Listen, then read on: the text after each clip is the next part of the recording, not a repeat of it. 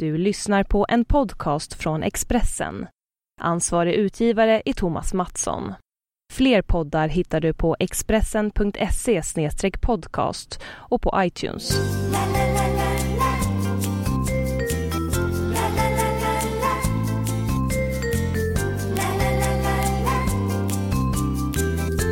Varmt välkomna ska ni vara till eh, sista maj-firande med eh, Spelpodden. Det är ju så att eh, vi går in i den sista italienska omgången. Vi har lite kuppmatcher, bland annat FA-cupen och det ska jag, Thomas Wilbacher och Daniel Olenklint snacka om. Eh, det är ju spänning Daniel när man kommer till de här finalerna och inte minst FA-cupen som har en lång historia och eh, mycket prestige och värdighet i, i, i en sån titel. Ja, det är klart att det är. Och eh, för Arsenal där kan ju säsongen avgöras, tycker jag. Fansen kräver ju en titel med tanke på vilket material han har, Wenger. Så att eh, en, en tredje plats i ligan och en eh, fa Cup-titel, då är ju då är ju fansen i Arsenal nöjda också. Så att eh, för, för Villa är det väl bonus. De klarar kontraktet, de är i final, har inget väntat sig. Så att de har väl kanske lite mindre att förlora om man säger så. Ja, hur känns förutsättningarna då inför, eh, inför finalen? Alltså jag har en stark känsla för Arsenal. Tyvärr har ju priset gått ner en del. Eh, det har droppat ungefär 20 punkter de senaste veckorna. Det har ju med att göra med att Arsenal ser fortsatt bra ut som jag har tjatat om hela våren. Och eh, bredden är fantastisk. Både Walcott och eh, Wilshire var tillbaka från start senast. Och eh, Walcott fick ju spela toppanfallare och gjorde ju tre mål där mot VBA. Så att han har verkligen en eh, angenäm uppgift Wenger att uh, välja rätt spelare offensivt. Det finns väldigt många spelare uh, att välja bland för Arsenal. Ska vi se för matchbild då i, i den här finalen? Alltså Sherwood som ju är tränare i Villa tillträdde här under säsongen. Han har ju en ganska offensiv spelfilosofi. Till och med mot Liverpool i semifinalen spelar man ju en öppen fotboll och har även fått igång Benteke på topp så jag tycker det finns eh, argument för att tro att det blir en ganska öppen matchbild och jag sneglar även mot över 2,5 mål till eh, drygt 1,80. Uh, ehm, ja, jag har full, full, stor känsla att det blir en uh, öppen match. Ett Aston Villa som uh, inte kommer att spela speciellt defensivt trots att man då är stor eh, underdog. Um, har du sneglat någonting mot den sista italienska omgången? Nej, jag har faktiskt hoppat över den. Jag tycker det är så svårt i Italien med sista omgången där när vissa eller många lag inte har någonting att spela för. Det är väl en match som jag har kikat på såklart, det är ju Napoli mot eh, Lazio. Där ju Napoli eh, eh, kan fixa Champions League-kval vid seger. Men eh, den matchen kan du berätta mer om tror jag.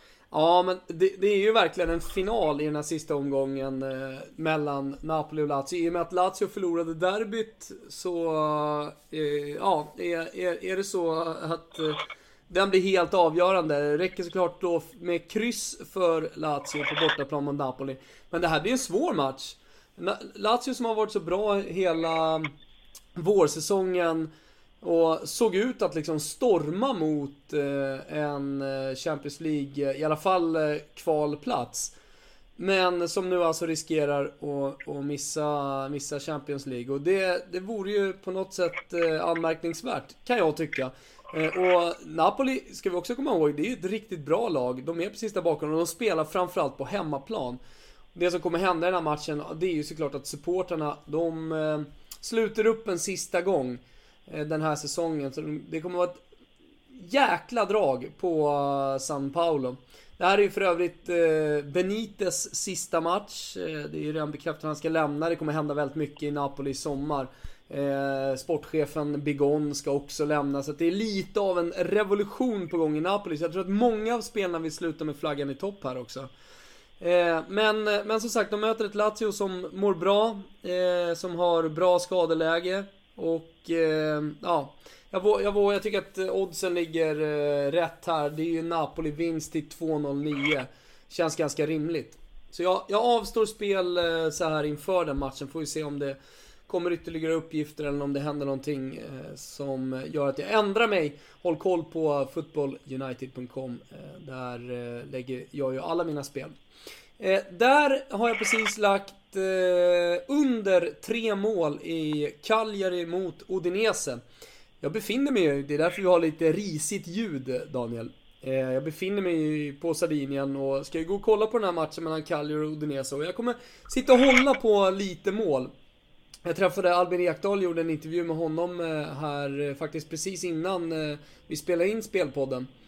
Och jag frågade honom lite vad han trodde det skulle bli för matchbild och hur han kände och han sa att ja, av träningen att döma så är ju hela laget redan på semester. Och jag var ju uppe och kollade på en ungdomsmatch här i, i veckan mellan deras U21-lag och ett, ett stadslag. Cagliaris U21-lag alltså. Och då låg träningsplanen, eh, herrarnas, eller A-lagets träningsplan låg precis bredvid. Jag kan säga att det var väldigt uppslutten stämning. Vi kör bara två mål numera, sa, sa Albin. Eh, och Odinese har ju ingenting att spela för heller. Eh, det är ingen som vill skada sig, det är ingen som vill skada någon. Så det finns ju faktiskt väldigt stor risk här att det, att det blir en väldigt avslagen match. Därför eh, tycker jag att det är lite anmärkningsvärt att det är eh, trelina här. Så jag testar lite utgångsposition i alla fall eh, under, under tre mål till oddset 2,05. Sen eh, så avslutar jag med ett spel redan idag, fredag, när vi spelar in. Så vi får hoppas att eh, så många som möjligt hör det här då redan på fredagen. Och det är i kvalet till Serie A mellan Avellino och Bologna. Då är det så att Avellino fick ju spela en tuff playoff-match. Eh, man kallar det för kvartsfinal playoff här i Italien. Eh, I veckan för bara 3-4 dagar sedan, var det 4 dagar sedan. Eh, och ja, som sagt, de fick 120 minuter benen, det var en stentuff match, många spelare som är slitna. De tappade också ett par nyckelspelare i den matchen som kommer missa första mötet då mot Bologna. Samtidigt som Bologna har perfekt skadeläge. De slapp Eh, i eh, egenskap av tabelltrea så slapp de spela den här första kvartsfinalen, gick direkt in i semifinal. Så det är en väldigt, väldigt stor fördel för dem när de åker till Avellino ikväll. Jag tycker att det känns bra med Bologna som är ett betydligt bättre lag, ett lag som redan nu är redo för Serie A.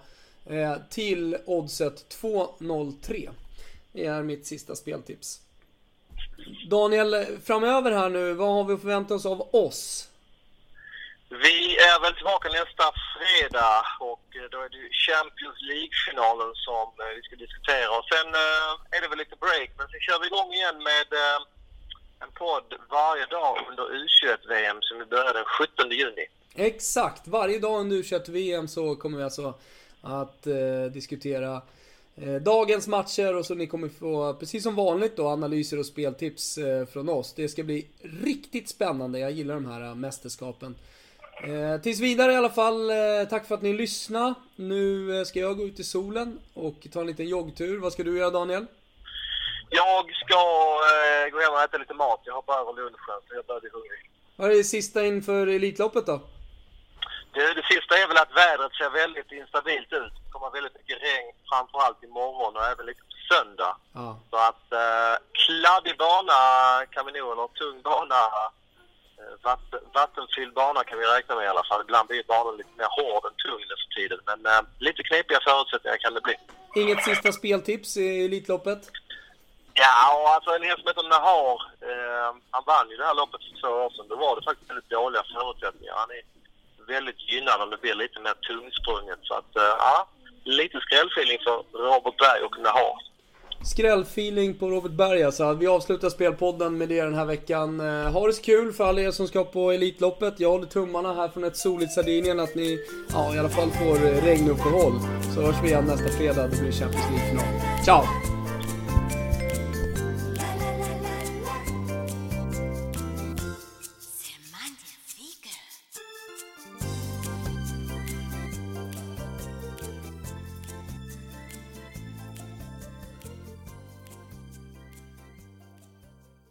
Du har lyssnat på en podcast från Expressen. Ansvarig utgivare är Thomas Mattsson. Fler poddar hittar du på expressen.se podcast och på iTunes.